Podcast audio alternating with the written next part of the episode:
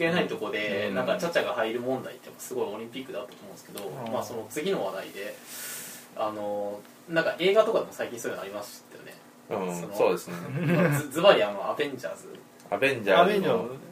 なんかキャッチコピーがあ「日本よこれが映画だ」みたいな。はいはいババーンみたいな。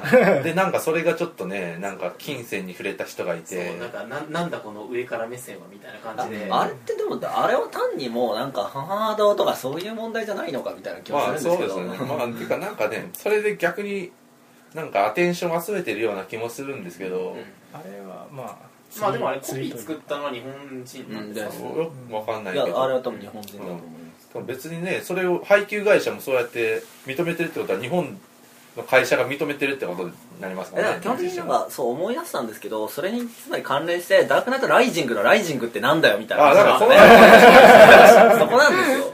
あれあれ Rises ですよね。 Rise。あ Rising なんか立ち上がってるなみたいな話ですよね。立ち上がってる。そう。ね立ち上がってるなと立ち上がりましたは全く違うんだよみたいな。あれマスじゃない？あれは。立ち上がりますですよね。多分多分そうかな、まあだから立ち上がる。自分はだからさこの前言ってたのはザ・サンライズーズっていうじゃん、はいはいはいはい。だからついつでもバットマンは立ち上がり続けるみたいな、うん。まあ。そういう意味合いでつやってるから なんか立ち上がりながらやっているみたいななんかそういう意味合いだったずれるだろうみたいなとりあえず。だからそこでもでも全然そんなのどうせあのなんだろう客を舐めてるんですよね配給会社というか、広報が、分かんねえだろうみたいなそういう舐めた態度がアベンジャーズにも出てるんじゃないかとか。まあなんかそういう感じで多分こう来たんですよね。わかんないけど。これが映画だババだからシェンロさんダークナイトは？ダークナイトライライライジングは。まあまあライジングでいいんじゃないですかでもあれはねビギンズと一応かあのついになってるんだから、はい。はいそりゃ そりゃ現在形でしょって話はそうですね。あれはねまあ見に行き見ましたけど僕はちなみにダークナイト大好きな人間なんですけど、はい。ダークナイト2作目ってことですか？そうですねもうジョーカー大好きまあ、みんな多分、まん、8割ぐらい好きですよね。まあ文句なく好きなんですけど。うーんダークナイトあれはねライジングはまあ割と、まあ、2時間半ぐらいの映画をこう見た時はまあ普通に楽しめたんですけどこうやっぱ振り返るとなんかあれっていうのが残る作品だったな。まああれが多いんですよね多いとりあえず圧倒的に多すぎて。まあなんかねまあ後から考えるとねちょっとねまあまあまあアンハサハサウェイはいいよねってういううん。相変わらずあ可愛れいいかったみたいな。ですよねだからあれですよね。だからこの間僕その映画評論家の町山さんを町山光一郎さんとかって言って国分光一郎さんとお待ちしてたんですけど、はい。町山智博さんで、はい。のなんかポッドキャストみたいなの聞いたんですけど、なんかそのまあ町山さんとかは割とそのこれおかしいだろみたいな割と細かいところをあどんどん言っていく感じでだからそのなんだろうその、まあ、ブルース・ウェインがあの這い上がるじゃないですか、うん。這い上がるところ。ロープ絶対おかしいみたいなのとか 割となんかそういうの見つける人ででなんかそのいや僕も最初はなんかそれまあ映画だから別にいいじゃんとかって思ってたんですけど、なんかちゃんと話聞いてみるとなんかやっぱこれ問題だなっていうかそのなんか町山さんの立場としてはなんかそういうのをなんか観客に配慮させちゃううん。のはダメだっていう強いポリシーがあってだからその観客になんかお話だからいいかっていうなんか配慮をさせるような、そういう細かいミスはなくせみたいなことやっぱすごい強くいややっぱりあれはね、まあ、細かいところもいっぱいあるんですけど構造的にものすごくなんかねあれは変なんですよ。ね。うん。なんてかまずうんなんかあのなベインのなんか真意がよくわかんないですよね。わかんないですね。なベインベインわかんないですよね。だからベインがなんであんなに悪な悪になろうとしたのかよくわかんない。そうそうあれはだからねこうだからだからねだから自分はだからあのメタルギアソリッド4の4をややりました。やってないですあなんかメタルギアソリッド4はだからなんか構造は似てるんですけどメタルギアソリッド4はなんかバットマンみたいなやだからお父さんビッグブラビッグボスっていうやつがいてその弟子がなんかスネークなんですね、うん。ソリッドスネークとリキッドスネークってやつがいてリキッドは悪役なんですけど、だからその悪になるちゃんと理由が結構描かれてるんですけどその悪になる理由がだってあれねメインは別に悪意そこなんですよね。なんなんであそこにいたのかよく分かんなくないですかあそこに、あそうですよね。最初の理由が分かんないですよね、うんまたあの最後のどんでん返しで全ての理由がパーになってパーになった感じが。ベイン悪くなかったんや。みたいなだからねしかも、うんそうです。あれだからすごい楽しみとしては、あのベイン視点で見るとすごくいい話っていう話があって、あのまあネタバレしていいのかな。あまあまあまああのまあ実は黒幕っていうのがまあベインのこ恋を愛ベインが愛するある人なんですけどあのこの前ネタバレしたんですよ。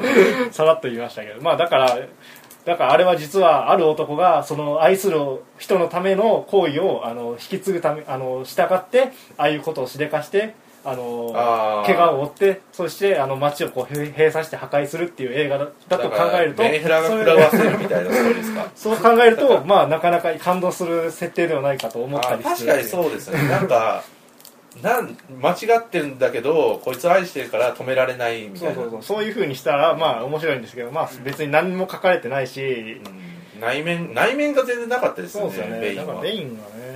だからなんかまあその、まあ、バットマン個人の物語とそのまあベインとかの悪役側の物語とだからあれは要するにバットマンの影としてのベインを描いたんですよね一応。でもその影の意味がぶっ飛んで えーみたいな感じになってそうそうそう。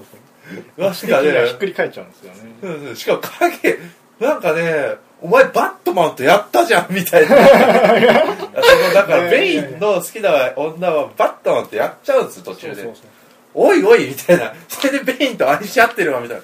お前ちょいちょちょみたいな。ねえ感じですよねあれはガクッとしあれは何なんだろうみたいな。もうちょっとだからあの二人の関係とかまあでもしかもなんかしかもその愛なんかやっちゃうまでの流れもなんか唐突なん唐ですよ、ね、突でポンポン寒いしみたいな感じなのに、雨で濡れてみたいなお前らみたいな。アメリカだな電気もないし寒いからさみたいな。一緒にいようよみたいな。様式美ですよチャラいなお前らみたいなサークルかみたいな。まあ、っていう感じでまだ映画を見てない柑橘くんの前ではい絶賛ネタバレ中すみません。なるほど。もうネタバレテロをしてるわけですけど、でもねアン・ハサウェイは本当にいいんですよね。ああそうあのだからあの基本的にノーランの映画ってそんな女が魅力的ではないんですよ、うん。もっと言うとあのグラ,、えー、とグラマラスな女が魅力的になってる映画っていうのは全くないんですよね、うん。あのまああのインセプションのあの、えー誰だっけ？えっとアリアートでか。うん。ああいうのはとか割とそういうあの主人公の支えになるような女性みたいなイメージの女性とか、まあ、割と出てきたりはするんですけど基本的には自立した女の人しかノーランは描いてなくてで自立してない人は大体呪ってくるっていうタイプの女の人なんですけど、で それに対してなんかアンス・ハサウェイはすごいグラマラスでなおかつなんかすごい行動的な女の人なんですけどそれがねなんかすごく映画の世界の中では浮いてる完全に浮いてはいるんだけどその浮いているゆえに映画の中ですごい救いになってるっていうなんかすごい変なポジションになっていて。でまたそれで思ったのはそれこそノーランはすごい007が好きなんでうんあのもうこれだったらボンドガールもいけるなと思ったっていうあーなんかそうですねじゃあもう次はもうボンドガールとし次てボンドガール行ってほしいなっていうだから007をやってほしいなとか思ったりしましたでもアン・ハサウェイ顔だけで言えば完全に向いてないですよね。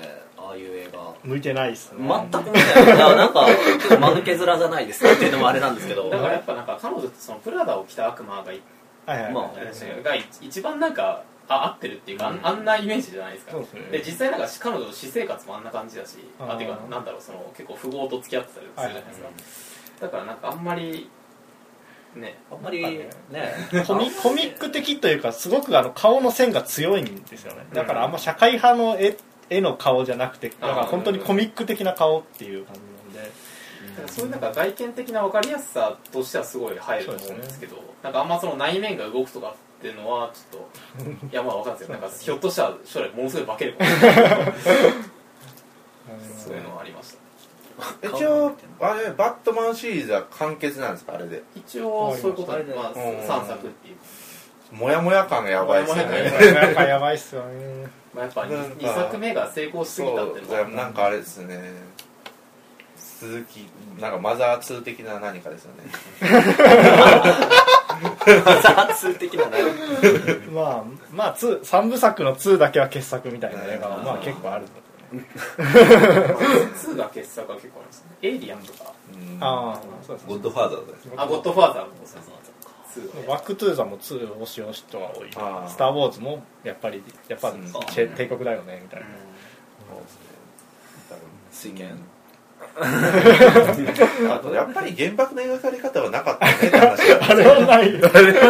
あれはない。わ。っていう まあなんかまあまあでもなんかうんなんか納得承知こっちが承知すればおすごいいい映画ですね。うん。まあなんか。まあ2時間半退屈はしないんですよはい。ね。そうですね。本当なんかぶっちゃけ面白いんですよね。いや面白い終わった後のスタートするなんか あの感じやっぱすごくって。まあでもなんか冷静に考えるとちょっとあれ変だぞっていうのが後がどんどん出てくるからだんだん評価は多分下がってくるんだけど まあでもそれにしてもエンタメ作品としては本当にまあでもだから映画館に行って1800円を払う価値はある。うん。とりあえず。そうなんですよね。そこがね、ちょっとちょっと俯瞰するともしかしてノーランってっていうところまでこう挑んでしまうぐらいなんかちょっとやわな部分が見えてしまうっていう。ところがあるのがあのちょっとたまに傷という感じはあるんですが。でもいい作品ではあるビギンズよりはもしかしたら原作がそういうふうになっているからで配慮とかもあったのかもしれないですよね。うん。あだからそのあ僕まだそれ原作読み終わってないんですけど、なんか割と言われてるのがその結構これなんかその超名作なんですよ原作が、うん。だから原作の漫画がものすごい有名だからそのなんかベインがその背骨を折ってるとことか、なんかそのなんだろう「ドラゴンボール」で言うとなんかクリリンのことかとかあみたいな。ー53万ですとかみたいな。ああいうなんかだからこれは定番だろみたいなシーンってあるじゃないですか。だからそのシーンをとりあえずもう出入れそうとましたよはいはいはいはいそんな感じらしいんですよね。まあだからそれだからなんかちょっと断片す断片すぎるみたいな、だからまあ全日本人にそういうふうに思われちゃうところもあるのかもしれない。だから結構ハイコンテストだったのかもしれない。もしかしたら意外と。だからなんか多分向こうの人たちからしたらなんかそのあこのシーン来たみたいな、うんここ盛り上がり。相当 盛り上がってたんだと思うん。ですもしかしたらそういうふうなのかもなと思ってこれを見て思ったり。うん。感じですかねそうですね。僕はアベンジャーズは死ぬほど楽しみです。あ僕もすごい楽しみですなんかああいうなんかなんだろう分かりやすいのすごい好きなんですよ。アメリカみたいな。ザ・アメリカ。いいですよやっぱり。アメリカ。は USA USA みたいな僕は僕も好きです。いや確かに。僕も日本人としてこうひれ伏してやっぱりこう アメリカ様のこの X メンの去年の X メンあはいはいはい。ファーストジェネレーション。ああれはいいあれもあれは良かったですね。あれは傑作だったあれがこの前この前ワウワウでやってたのを見てこれはめ面白いなみたいな。あれはすごかったなあれは借りて3回ぐらい見ましたね。ガンガン見ますあすごい。のあの語りの鮮やかさよ。ね ああいういやなんかああいうそのああいう語りはやっぱアメリカうまいですよね。すね。あのとりあえず本編出してからこう後出しでこう過去を出すみたいなああいうのすごいうまい。ああいう歴史の熱あれがうまい。面白かった。普通になん3か点ぐらいしてるもんな時家族なんかで見ててもうなんか自分途中で出て行ったんですけどなんか迎えに行くために。そうなんかみんな見見入ってましたよ帰ってきても。いや見ますようんあの蝶のあの火を吐く女の人はレニー・クラビッツの娘だとしてびっくりしました。もうそれはいい。えー。みたいなでもあともなんか自分はトータルリコールとは見たいんですけどね。ああいいっすね。本気はもう始まってるのかな？そうそうそろ。そろもうちょいっすね。あれちなみになんかトータルリコール前、えっと、シュワちゃんとか出てたやつはあれなんかそのサイエントロジーのあれってよく言われてませんでした？ああそうえいうっとちょっと待って調べるこの間自分はシュワちゃん版見ましたね。なんかシュワちゃん版普通ってかあれもディックですよね。確か。ディックですね。ディックでしかもあれはポール・バーホーベン監督っていう。ああれはすごいあの今見ても面白かったですね。ガジェット満載で。ガジェット。あの必要のないけどガジェット出せって感じがあれあの北条さんはやっぱ80年代映画の素晴らしさで顔を出すとかなぜなあんまり意味はないけど骨で戦わせるとか あれは良かったですアベンジャーズは、まあ、アイアンマンがすごいいいので、アイアンマンシリーズ。アイアンマンあの人見るたびにあのー、なんだっけあのー、ホームズじゃなくてあのー、イギリスの探偵の。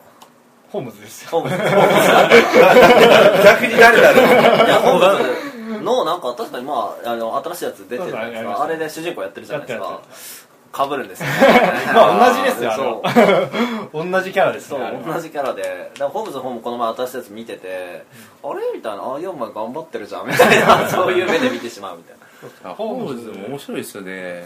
あれ自分結構好きですよあれ。あれ面ホームズホームズは対男でアイアンマンは対対女っていうだけで。よくできてるいやホームズホモ映画ですからねあれ。完全にホモですからね。うわやばいよなあれやっぱ女性向けとかあれ不女子とかどう見てるんですか？ねいやあれあれ薄い本出てますから、ありますから。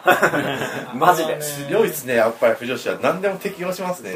えそれでもあれなんだろう。え海外の不女子。いや全然日本日本でも薄い本が出てます。マジだってもうパンフレットの中にそういう文章が1個入ってるっていう感じあそうなんえですかシャドウゲームは完全に完全にそっちに投げてるえーだから反抗期的な何かですか？箱置き。いやいや箱置き的な何か？いやいやじゃないです。テニスです多分。ノリとしては。テニムに近い。テニスっぽいな。いやなんかツイッターとかのたまにあの不女子のこうクラスターの人たちがこうたまにこうやばかったよシャドウゲームみたいなのがねあのちょっと2ヶ月ぐらい前に確かあった気がして画像が結構回ってきてましたね。これはやばいと思って。そうかみたいなまあ、ちなみにすみません。さっきあのサイエントロジーとか言っちゃったんですけど、えっと、それはあのジョン・トラボルタが出てるバトルフィアーズ・アースあーはいはいはい。ごめんなさいあの、まあ、あまあちなみにそのサイエントロジーっていう宗教団体がアメリカにはあるわけですけど、はい。まあすごい金持っててトム・クルーズとかやっぱ入ってる。うん。団体でで映画とか作りまくってるんですよ。でなんかそれで作ってた映画とトータルリコールがごっちゃになってたっていう感じあだったんで。まあトータルリコールは普通の映画です。あれはまあ面白そうですね。はい宗教団体の映画って聞くとワクワクしますよね。まあ最短しそうですよね。ファイナル。ジャッジメント。島組で言う。っていうからしいんで。すけど普通にあれですよね。普通に家とかのポ家とかにポスターあるありますよね。あのなんか走ってると車とかで「おおここは」みたいな。車で車でいつもなんか走ってる時に あれがなんか家とかの壁とかにポスターが入っなんか貼ってあるじゃないですかなんかそういう家は。ありますね。おおこここはそうなのかみたいな。この喫茶店が実はうん。なんか選挙前とかになると分かりますよ。うんそうですね。なんかあれですよね。やっぱりうんあれなんかすあれ何なんですか？ね外で晴れって言われてるんですか？ねもしかして。ああありますあります。ありますあのなんか大勝利的にはやっぱりあのこう不況大事なのでああやっぱり。そうなのか みたいな。一回あの家にあのファイナルジャッジメント無料招待券をあの送っあの住所を書いておはがきを出したらくれますよっていうはがきが来て どうしようかな友達の住所入れようかなとか思ってやばい。どうですねちょっとちょっと見たいしなとか思って、まあ、そういうことを考えたっていう。やっぱ個人情報預けるのは怖いやっていう。まあまあまあ まあとかありつつ。すいません。まあとかとかありつつですね。すいません。ですね。いや今週なんかおもしてかこの頃読んだ本で面白かった本ってありますか？柑橘さんとかあのベイトソンの「精神と自然」ああ自分読もうと思ってるんですよねちらちら読んでていやなんか全然関係ないんですけどベイトソンめっちゃカニ好きなんですよ。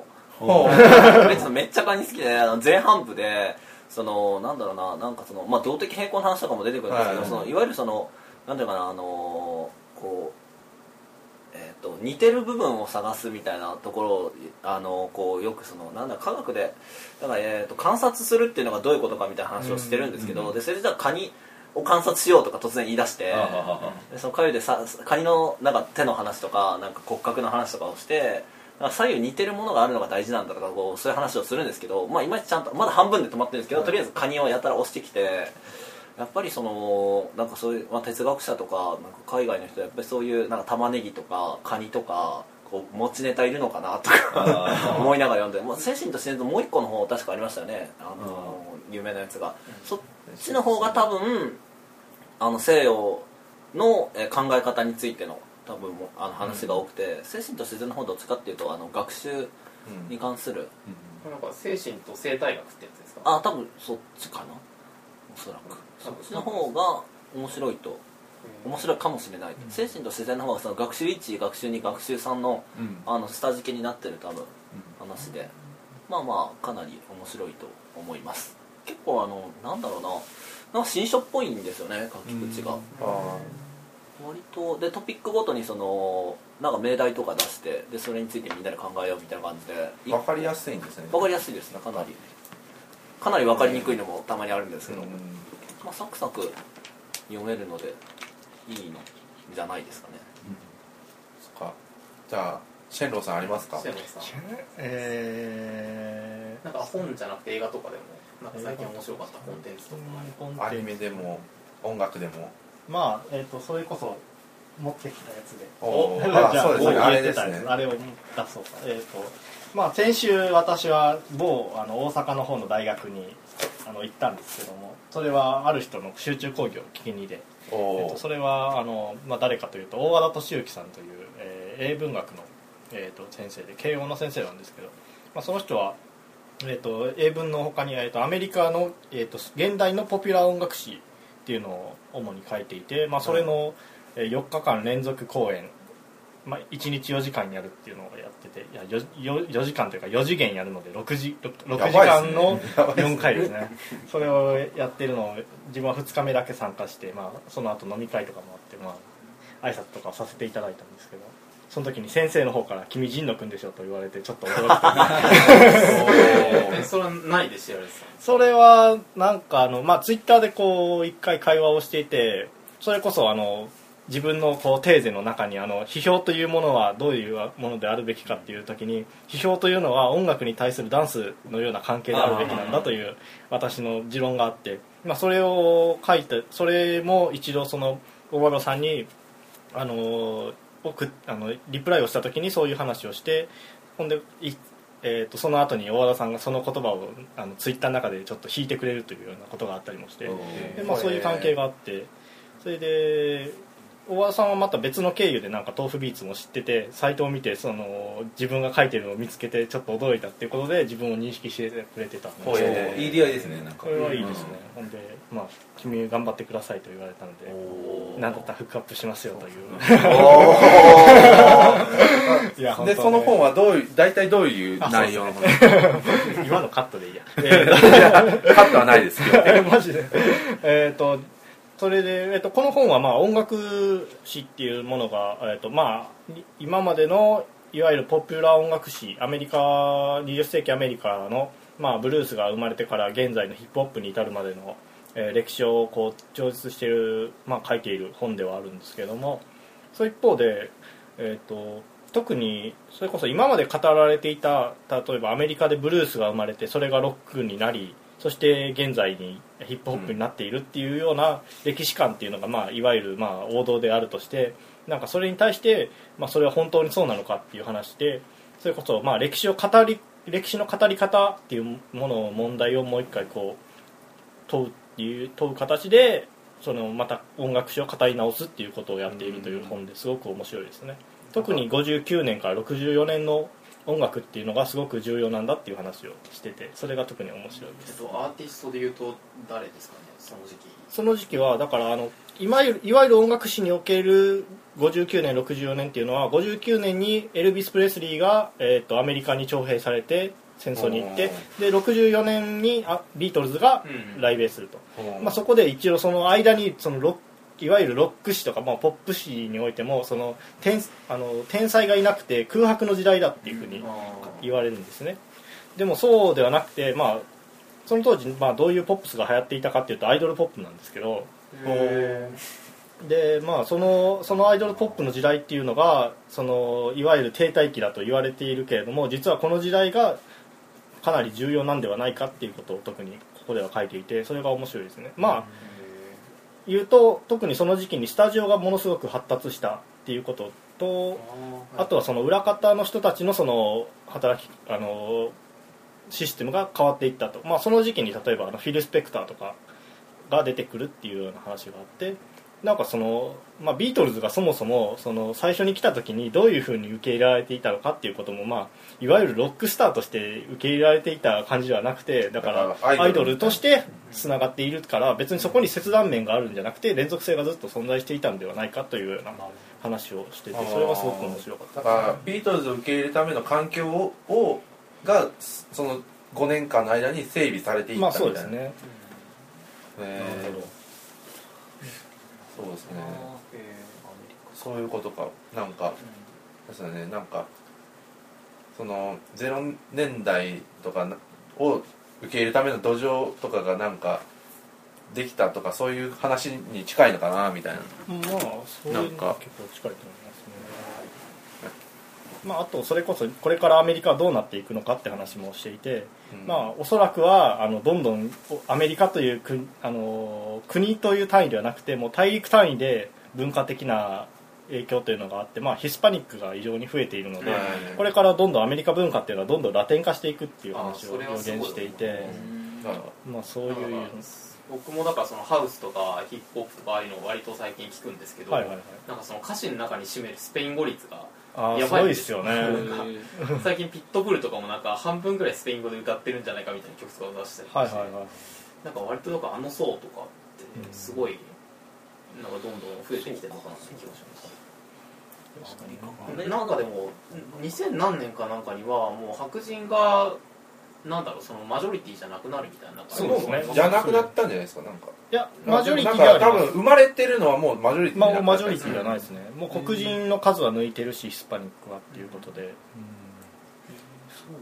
まあそりゃそうなるわなみたいな話ですよねそりゃそうだわみたいだからもうアメリカっていう国ももうあのアメリカ大陸でしかも南北続けて見ていくような世の中になっていくんじゃないかっていう、うん。あまあ、それそれこそボルト選手だってもともとはあっちですからね、南アメリカ大陸というか真ん中ですけど。うん。ラテンアメリカ、なアメリカってアメリカ的なものというよりアメリカの州的な文化のイメージとかの方がアイオワっぽいものとかうんあカリフォルニアっぽいものとかニューヨークっぽいものとかなんかだあのダサいロスっぽいものみたいな。アメリカ的なものってもうなんかあんまりまあ執行してる感じがかなりなんかなんかまあそうやってなんかその多様性があるのがアメリカっああなるほど、うんていうこと。そうですよね。なるほど。メタ的にしてみましたね。えー